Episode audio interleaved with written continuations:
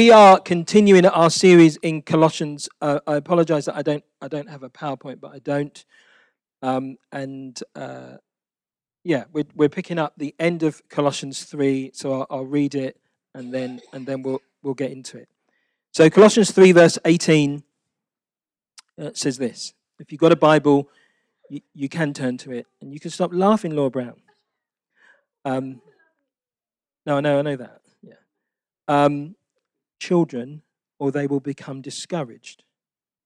Slaves, obey your earthly masters in everything, and do it not only when their eye is on you and to win their favor, but with sincerity of heart and reverence for the Lord. Whatever you do, work at it with all your heart as working for the Lord, not for men since you know that you will receive an inheritance from the Lord as a reward. It is the Lord Christ you are serving.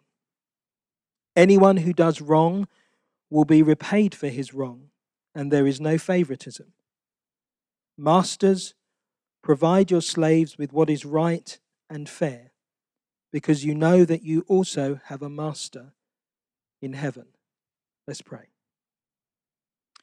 Father, we thank you for just your, your presence with us. We thank you that you're here. And I pray that um, as I come to speak on these words or some of these words, that you will uh, illuminate our hearts to your ways and your truth. In Jesus' name, Amen. So we've been going through a series in Colossians, and uh, you know, the series we've called Above All Else Jesus. So it's about the supremacy of Christ over all things. And Paul was writing this letter to a church that were having struggles in the sense that people were uh, trying to tell them that you needed to add something to Christ in addition to him uh, to be saved. And, and he's saying, no, that's not the way. And, and, and when you come to this particular passage, you can almost think, well, how does this fit in? How does this these sort of words of scripture fit in. And, and really, they fit in in the sense that the motivation for everything is to please the Lord. The motivation is all about what's fitting in the Lord. And that, and that under the surface, there are motivations that are to, to help the, the Christian in every daily relationship that they have.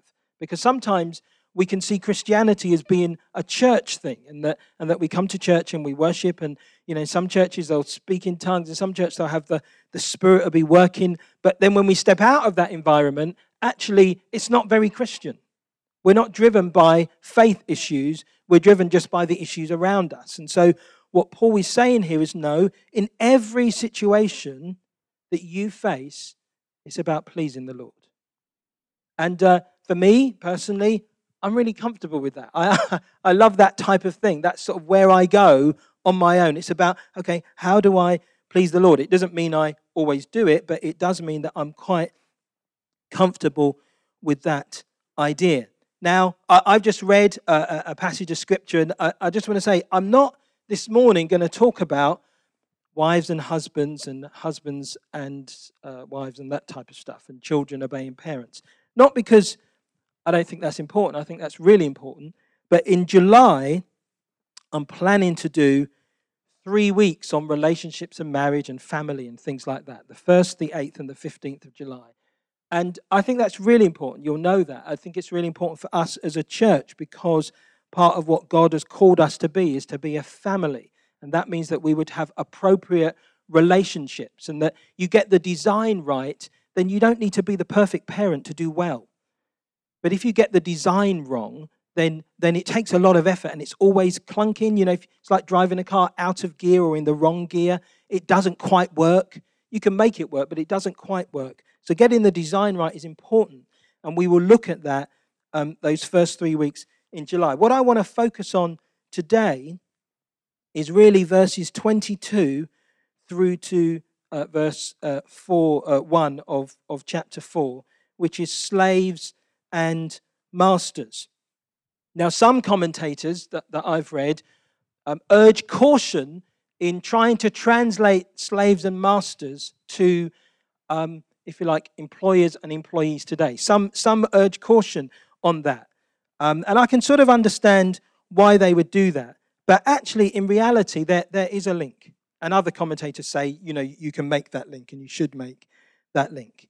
Now, obviously, there isn't a link because, because in life today, when you're at work, your, your work doesn't own you. Or you might feel like it does, but it doesn't actually own you. You can leave and stuff like that. You might feel trapped in it, but it doesn't actually own you. In theory, it shouldn't exploit you. Again, you might think, well, my, you know, I'm a slave to work. Yeah, you might think that of your own situation. Um, and, and, but, you know, when we talk about slaves and masters, I, I don't want to diminish what slavery was. But slavery in the first century and slavery, even as we see it today, is probably slightly different to when you think about, the, say, the transatlantic slave trade. They're probably slightly different. Um, in, in Roman times, in the first century, a third of the workforce was slaves. And they didn't walk around with sort of uh, in chains, and they, they didn't walk around necessarily with whipped backs. Um, they actually were part of the economy. They helped make things work. Some, some of the slaves were, um, you know, taught children. They carried quite responsible roles. Even if you go back to the Old Testament, you think of you think of the Israelites having been taken into Babylon. At one level, they were slaves in Babylon. And, and, and Daniel was in Babylon, but he was, he was almost like a slave in Babylon. He was owned by someone else, but he carried responsibility.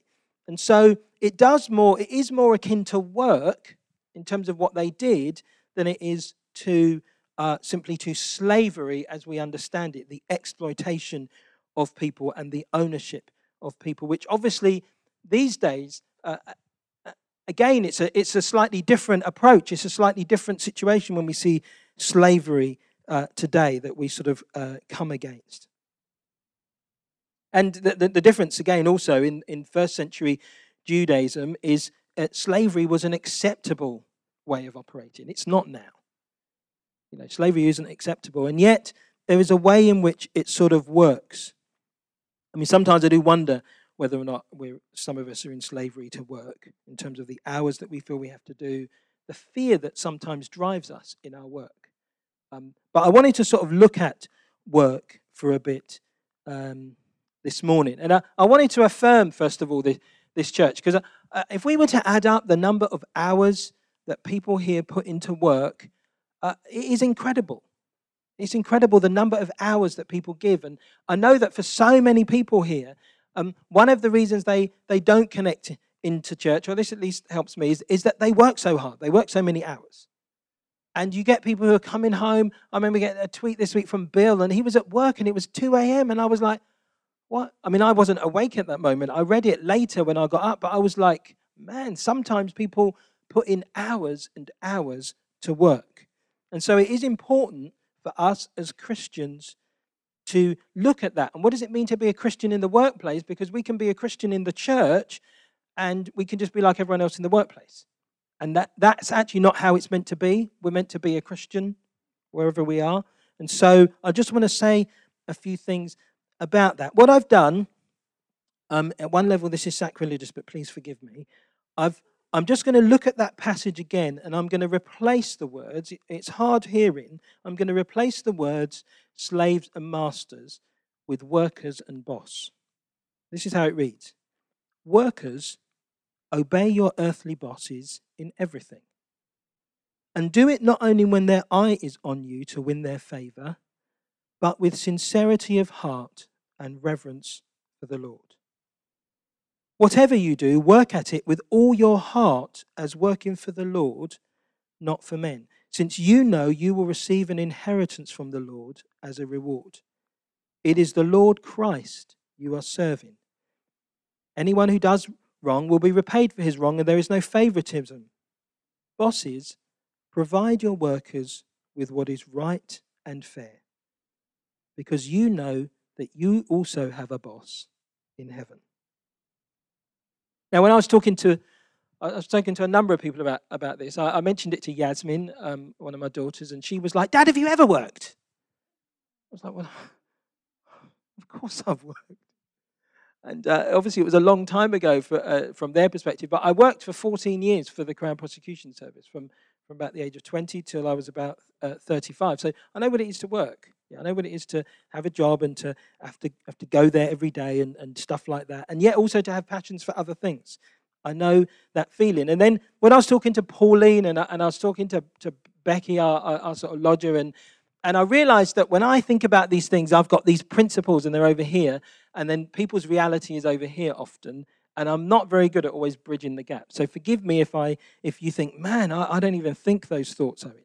But I know what drives me is not what drives me is not what comes out on the outside. Um, what drives me is what's on the inside.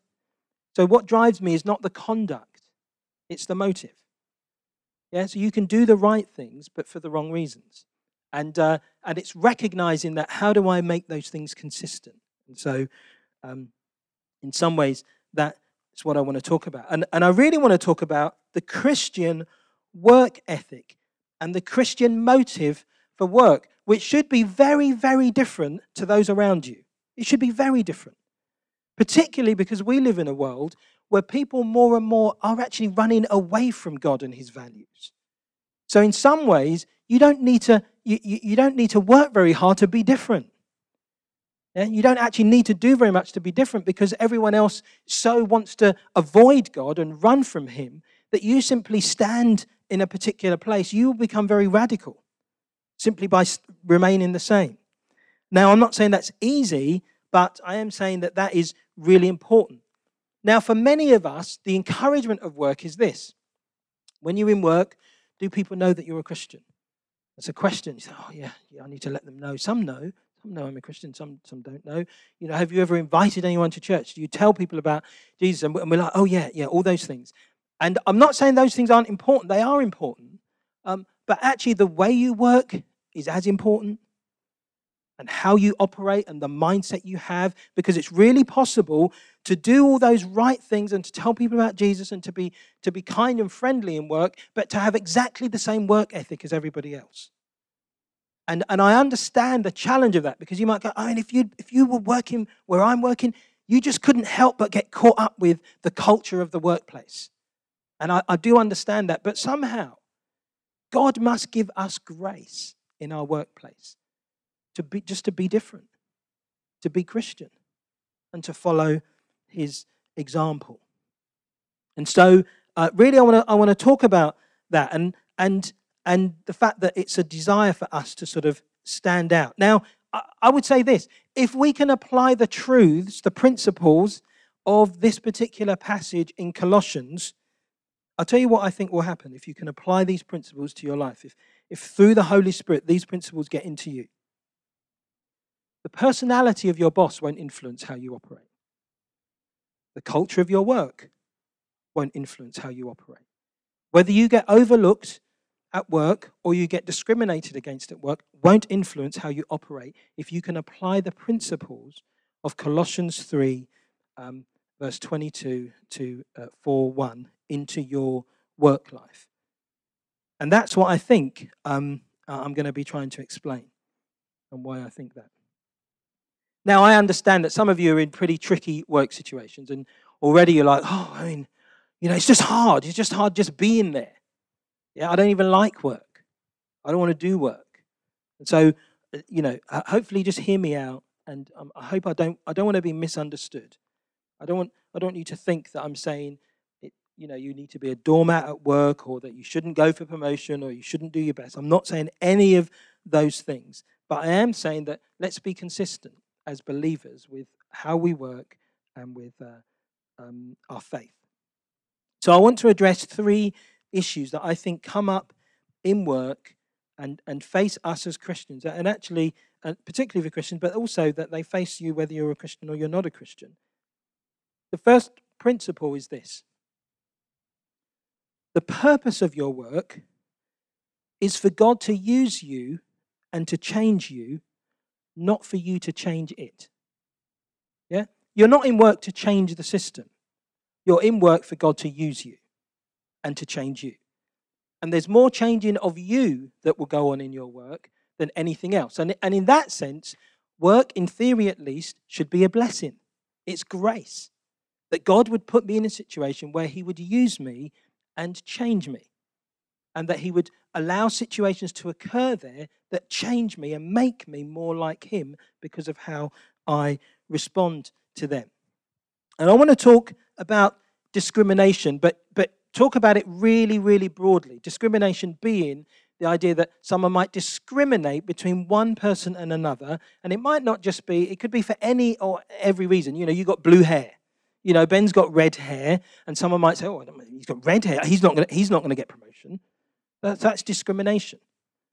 Yeah, and the truth is that we live in a world where discrimination happens, and often it happens very subtly these days because there are rules and laws that govern against it. But they, it still happens. We know, we know that to be true, either to ourselves or to those around us. And it might happen simply because you're not your boss's favorite.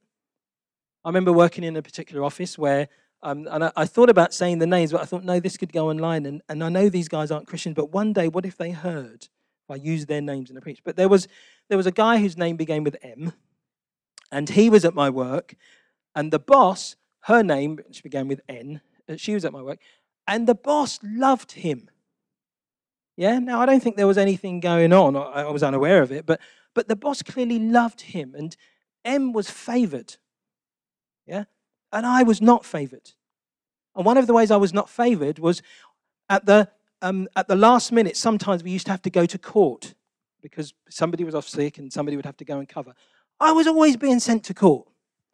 Yeah, oh, Owen, can you go? So I'd walk into the office, and I, before I'd even put my bag down, I was being sent off to court. And I was aware because this boss, for whatever reason, hadn't been trained about how to be a boss, and therefore just loved him, would sit on his desk and chat and everything. And I'd be piles of files, and I'd be like, oh, Oh, yeah, oh, okay, okay, let's, I can have more of that. Yeah, but that, that happened at work. And obviously, there, there are a number of ways of responding to that. Yeah? So the fact that that happened didn't mean that God didn't love me, the fact that it happened. Yeah? But the way I respond is a real indicator of whether I love God and I'm working for Him. And so I remember, I, remember one day, and you know, because I used to just go on, I used to do these things. I used to go to court and everything. Um, and I remember one day coming into work, and she was about to send me to um, to court. I hadn't even taken my coat. She said, "Oh, before you take," I was, and I said, "Oh no, I can't go into work, going to court today because I think I think Yasmin had just been born, so I was about to go home." And so I was like laughing to myself, "Ha! You can't send me to court today." Yeah, I know I probably shouldn't have done that, but I, I, I did do that. I remember doing that. But you see this in work that, that people get get chosen above other people, and it's for no apparent reason. No apparent reason. So discrimination occurs, but God is using that to change me, and He's sometimes using me in the work. In the Bible, you've got the story of Esther. And in chapter 2 of Esther, um, you get, you get the, the, the, the previous queen has been uh, sent away because of bad behavior, if you like. And then you get the moment when Esther becomes queen. And what happens is she, um, somebody suggests to the king, why don't we go and find a whole load of really beautiful girls and bring them over? You can try them out and decide which one's going to be queen. Now, that's massive exploitation. Even back then, that's exploitation of people, of women. But that's what he did. Now, you don't find Esther in her role trying to change that system. God uses her in that situation, but she, she's not trying to change the system. You don't ever find her going, Do you know what, Mordecai? That's her uncle. This is wrong. The way they treat women here, it's wrong.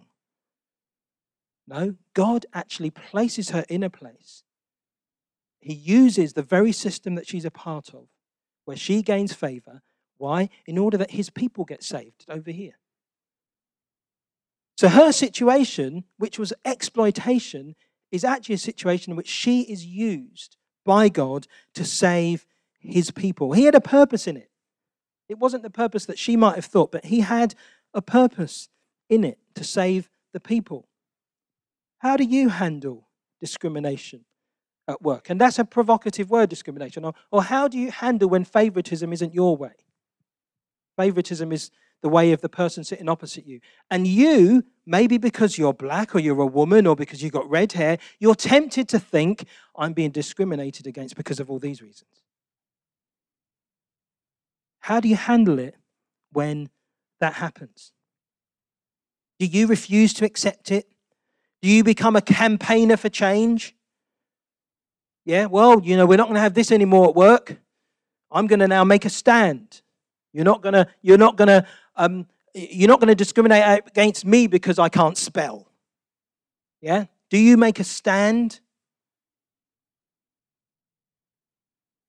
Or do you, Uh, do you, do you just lie down and just accept it? Or, or how do you respond? I just want to say this if God wants you to change something like that, like the system, He will equip you to do it. If He wants you to do that, He will equip you to do it. But you have to ask this question, and it's a test question whether this is, this is from yourself or from God. If you have been discriminated against and you think it might be for whatever reason, would you show the same passion and zeal for that for fighting that if it wasn't you? If it wasn't you that had been overlooked because you had red hair, but you know, maybe your friend had been overlooked, would you show the same passion and zeal to fight for it for them or for you? Because when it gets too personal, it becomes difficult. I know when I moved uh, to another employment, I moved, I moved to King's Church, and um, there were we were learning about diversity, and I remember um, uh, raising all sorts of issues. But in many, many ways, I wasn't raising issues that were related to me personally. They weren't, they weren't just my issues. I could see that they were issues for lots of people. And in fact, if anyone uh, had been in a position where I, I had successfully navigated some, some hurdles and some barriers and I'd got somewhere, I had done that. And, and I was quite happy like that. But actually, God had placed something in me, and it wasn't just about me. It, it was a broader thing. So if you are going to fight systems, you must know that God gives grace to do that. But, but he gives grace to do that when, when actually that's what he's called you to do. And he's not, and you're not just reacting personally to something. So the purpose of your work is for God to use you and to change you. And so each morning when you go into work and maybe you're frustrated about something, God is seeking to do a work in you and you see work like that, then actually you begin to realize, oh, this is one of the ways that God makes me more like Himself. So suddenly, work in and of itself becomes, um, becomes meaningful because God is at work in me through this situation. Second principle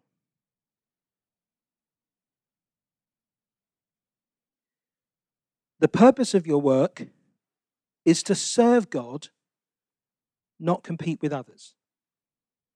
It's to serve God, not compete with others. The passage says this that you should work. Um, let me get it right. This is what the passage says. Slaves, obey your earthly masters in everything, and do it not only when their eye is on you and to win their favor, but with sincerity of heart and reverence for the Lord.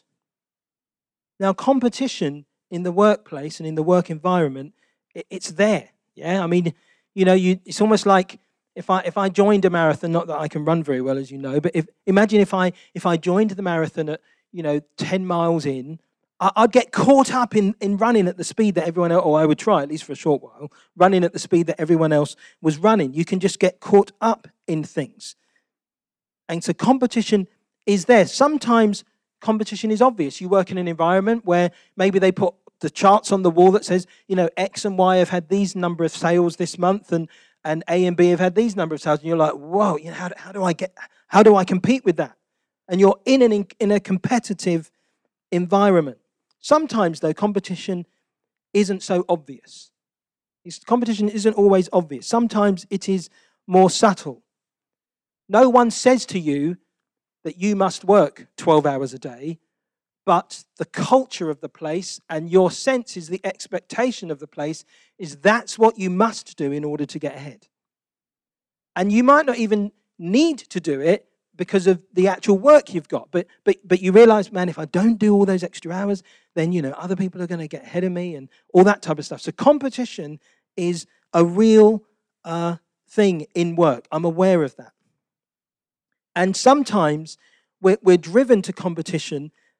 Sometimes we're driven there through fear, actually, because we, we feel like, oh, if I, if I don't get ahead, what, what will happen to me? What will happen to my career if I don't, if I don't really push this? Sometimes we're driven by a desire to, um, to be the best, which might be trying to be more than we are. Yeah? It's good to try and be your best, but to try and be the best, sometimes competition comes in that way. Sometimes we're just driven because we're sitting next to somebody and we're like, you know, I'm going to beat them. Yeah, we're both doing, we've both, we've both got case. I'm going to get my. Ca-. Sometimes it's just like that. You just maybe you just don't like them, or I don't know. You just you're in competition with them. But we must understand for the Christian, the purpose of your work is to serve God. Ultimately, it's to serve God, it's not to compete with others. Now, please don't mishear me. Are you saying, Owen, that means that you know, I just sit back, put my feet up, I don't do it? No, obviously, you want to work, you know, whatever you do, work at it as if working for the Lord. It's the motive that's different, not necessarily the amount of energy you put in. It's why you put that energy in. That's the difference. Don't do it to win the favor of your boss, but with sincerity of heart and reverence for the Lord. So you do it for Him, not for Him. That's why you do it. For the Christian, there should come a point where maybe your boss says to you, I sense you're just not working for me. And you're like, no, I'm not. It's not ultimately about working for you, although I'm really grateful for all the opportunities. No, I'm working for another. I'm being motivated by something else by someone else. We read in the book of Daniel, the story of Daniel, and um, uh, when he, again, he's taken into uh, Babylon and he's, he's there really as a slave, but he's, because he's bright, he's being given a particular role. And the king decides that that you know these particularly bright sparks there's a whole load of bright guys there that he decides that we're going to feed them in a particular way in order that they grow to be some of the best people in the land. And Daniel and his friends were some of those. And he knew that this was coming, but the Bible says this, which is really interesting. Daniel resolved with himself.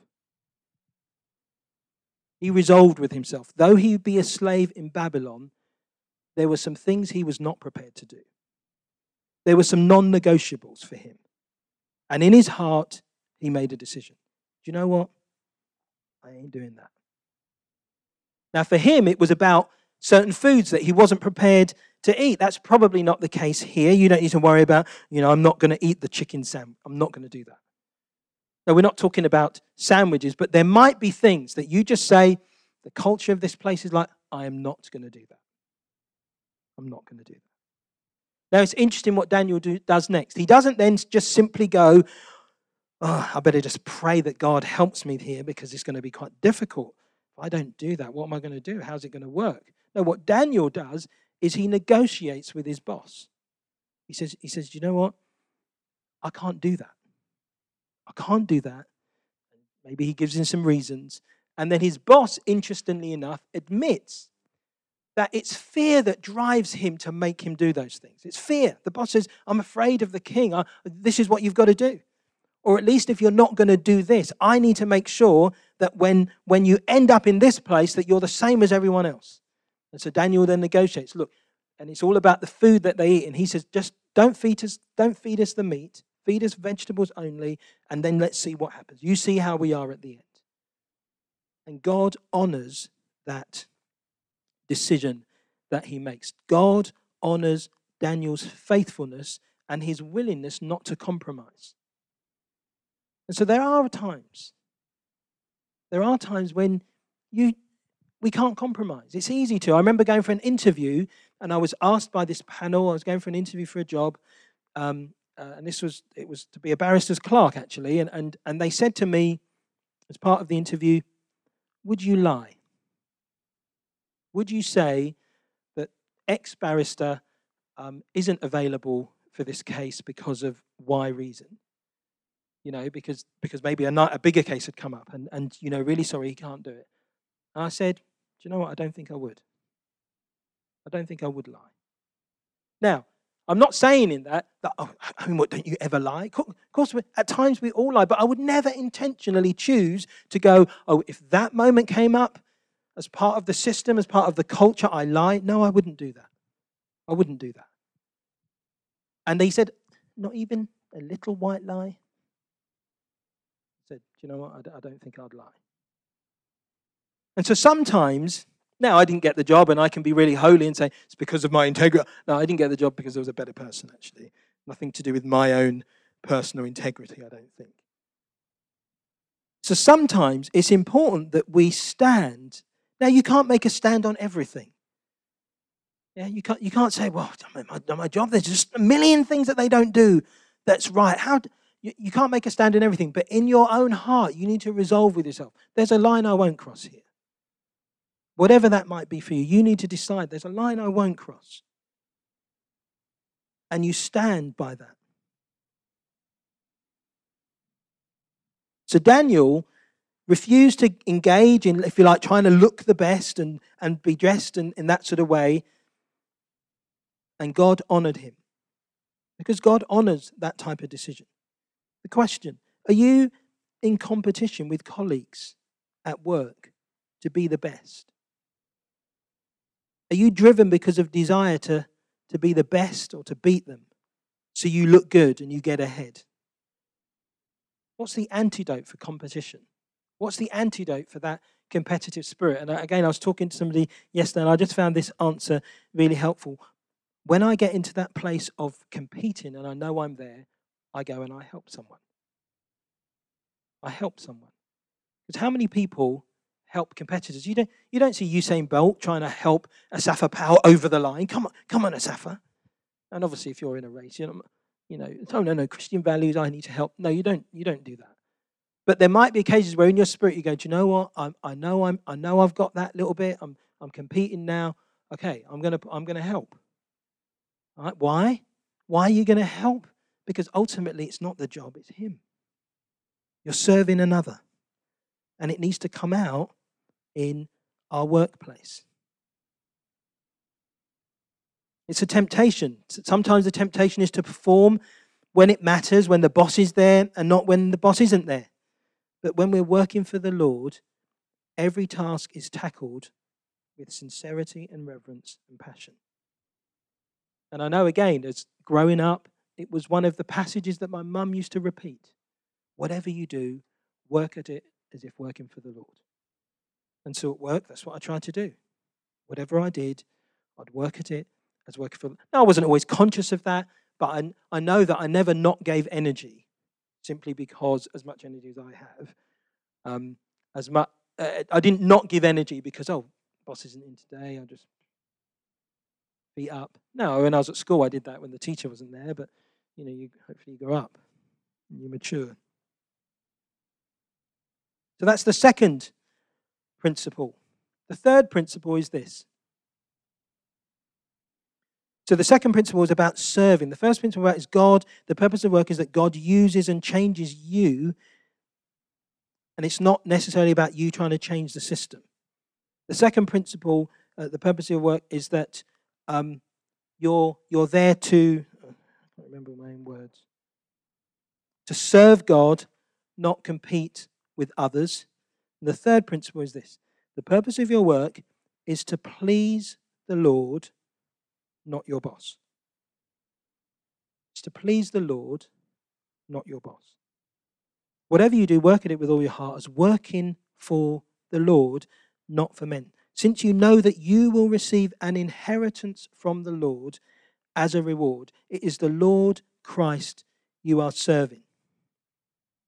Just as much as there are people here today who are those that maybe get discriminated against and favor goes on other people, and, and maybe you struggle a bit uh, with that because they're always choosing this person and they're not choosing you. By the same token, there are people here today who have favor with their boss. Yeah, your boss loves you. Yeah, your boss likes you. Yeah, and your boss maybe does discriminates in your favor. Now, at one level, you can go, that's just wonderful. God's given me favor here. And, uh, you know, it's one of my boss opens the door for me, gives me extra money. You know, I'm, I'm sorry for my colleagues, but, you know.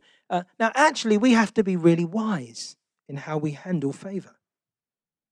Yeah, favor, favor can seem like a really good Christian word. Oh, God's given me favor in the workplace. And obviously that is true. But you can manipulate that. You can misuse that. You can make more of that than you ought to.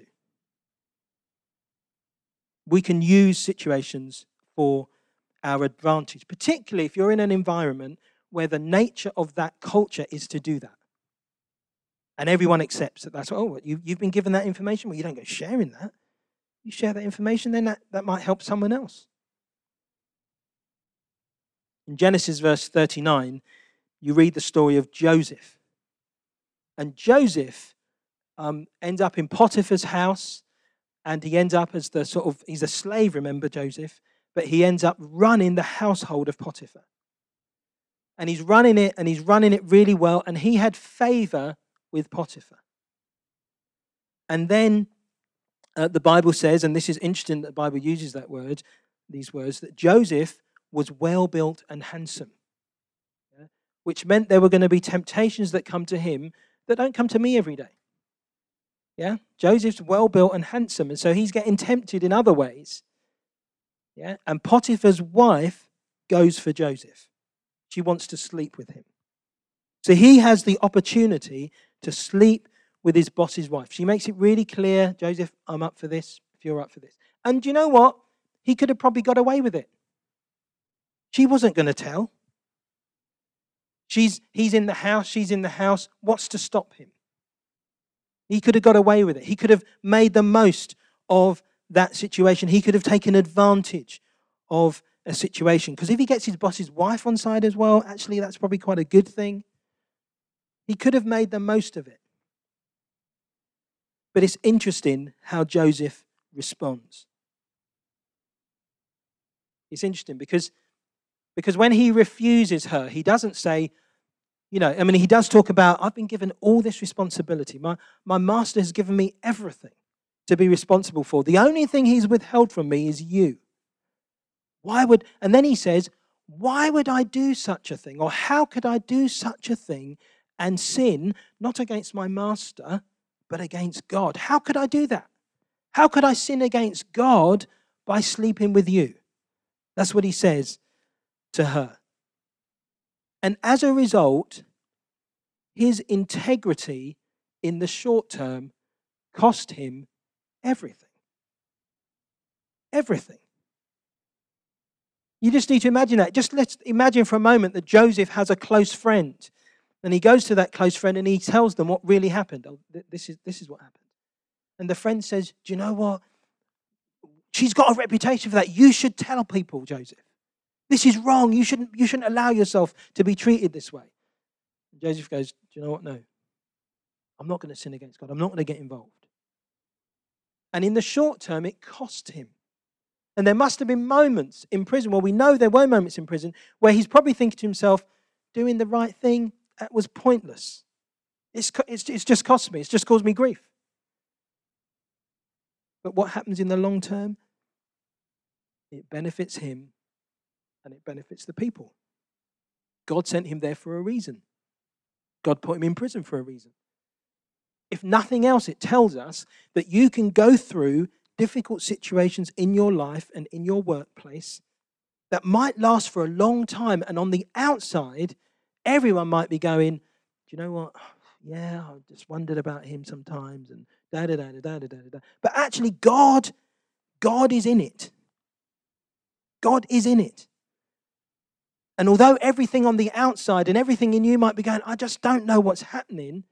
Why am I being treated so unfairly? This isn't right. Actually, later, Joseph is able to say, Do you know what, brothers? You meant it for evil, but God meant it for good. I'm sure that story is in the Bible to teach us something about handling things when they're difficult and recognizing that, that sometimes God's using us in ways that we can't even begin to imagine. And he's putting us in a place and in a position so that when we when we're read, when we need to be called upon, we're ready. Because that's Joseph's story. That's how Joseph handled it. But I know that that's hard. I know that that's hard because, because we like you know, we're, we're in a sort of a, a push button age. We like answers now to stuff. The idea of, of sacrificing stuff now for benefit later, we find that hard. Yeah? We just find that difficult to say, well, okay, if I, uh, I'll, I'll, refrain from that in order that I can gain later. I'll, I'll, I'll, I'll stand with integrity even though it might cost me now. We actually find that hard. And yet, actually, that is often how God uses us. There's a question Are you or am I a man pleaser or God pleaser? Do I compromise? Maybe I'm not, necessarily talking about sleeping with somebody, but do I compromise to take advantage of a situation that might benefit me? Do I misuse favor from the boss? Do I misuse what I have in order to get ahead, to get stuff from the boss? Would I pass information on to a colleague who was potential competition for me? Now, I've done this, and um, uh, not so much promotion. I didn't get many promotions, um, although I did get a few promotions. Um, but I remember being in a situation where I uh, I gave information to a colleague that, and Pauline really didn't like this. I gave information to a colleague that meant um, that I missed out on something that I, I, I, could have got. And I remember talking to Pauline about it, and uh, and uh, uh I remember just telling her, I, I said, "Oh no, you should do this." Yeah, I didn't realize at the time I was gonna it was gonna cost me particularly, but I said, "No, you should do this. You know, I've, this information, this is true. You can do this, and you can do this." And they went ahead and done it, and it meant that I missed out. And and my honest response to that is, okay. That is honestly how I respond. Okay. You know, I, I'm, I'm recognizing that there are moments, not every moment in my life, but there are moments where I go, do you know what? He, he knows. He knows. I might have been overlooked for that or that, and I might have even put the person who took the role in the place. But he knows. That's how we're to be. We're to seek to please God, not to please man. So, what's the, the antidote for this manipulation? How, how do we ensure that we use favor correctly? It's simply this be motivated to do well at work because it pleases God, not just gets you ahead. Just be motivated because it pleases God. Now, if you think about this, it might change how you wake up every morning and go to work. Because you'll wake up and you won't just say, Oh, God, help me. You'll say, Father, today's about pleasing you. Today's about honoring you. And it's about loving you. And whatever it takes in that workplace to do that, I want to do it. I want to do it. Now, I can't give you all the detail in your workplace, but a prayer like that, prayed every day, God will honor it. God will come to you Now, just a very quick question. And what about if you're the boss? I haven't really covered that. I don't have much time to cover that. It's interesting, though, that the only time the passage talks about rights and fairness is when he talks to the boss, not to the worker. Give your workers what is right and what is fair. And that you're to do that. If you're in a position of responsibility over other people. Give them what is right and what is fair. Protect those that you work with, those that you maybe manage. Find ways, appropriate ways, of pastoring them, helping them, encouraging them.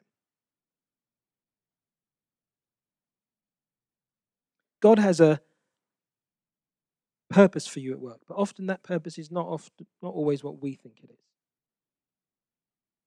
His purpose is that he might change us. He's more interested in what's going on inside of you than he is in whether or not you've got all the rights. I remember when I, again, I got a job and um, I, I, was in the job now, so it was a bit late. Um, I'm in the job, I'm sitting down there working, and the guy from the human resources comes in and he shows me um, my pay scale. And, and it was much less than what I thought I had, I had agreed when I came for the job. And I pointed that out. He said, Oh, no, no, that's what it is. And I was like, Oh. Yeah, now I'm a bit naive, and I, and I just accepted it. And I was like, now, thankfully, I, I don't think I had a mortgage at that point or anything, but I just sort of thought, oh, okay. He knows. And, and when I say that, that was a genuine thing. I, am not just, oh, it's easy to say that now, Owen, but that was genuinely how it was a little bit for me. God knows. Okay, I want to I want to pray. So why don't we stand? We're going to finish this. I'm just going to pray. Um, we can all just just stand where we are. First off, I'm just going to pray a very general prayer that God will give us all grace at work, that we'll be thankful for our jobs, and we'll be thankful that actually He's placed people around us who are helping us to become more like Him. So I'm just going to pray a very general prayer to begin with. Father, let's be honest, we don't, we don't all love our work. We don't all love getting up every day and going to work. And some people are really, really happy because there's two bank holidays this week, or it's half term. Praise be to God. But Father, we recognize that you put us in work and that you've given us jobs and that that each one of us here who's got a job, it's a, it's a grace. It's a grace. It's a grace gift from heaven. We might not see it like that, but actually, it's a grace gift from heaven. Sometimes we have awkward bosses. I understand that. But God, you use those situations to change us, to make us more like you. And I just pray, God, that below the surface of work, we would see an, a, an orientation that moves our inner motivation towards you.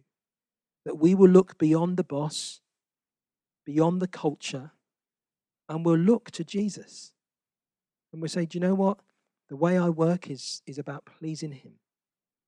It's about, it's about following Him.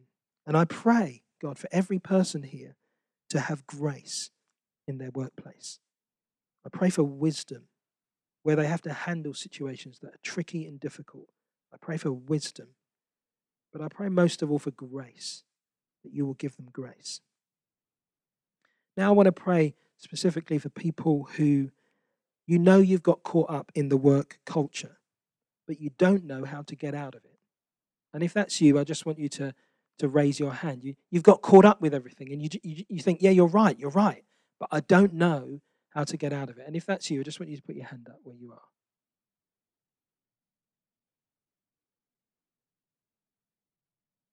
Father, I want to pray for any who are like that, that they've got caught up, they don't know how to get out of it. God, I, I just want to pray that you would give them great wisdom.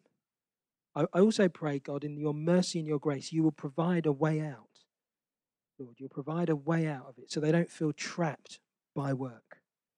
They don't feel so caught up in the workplace.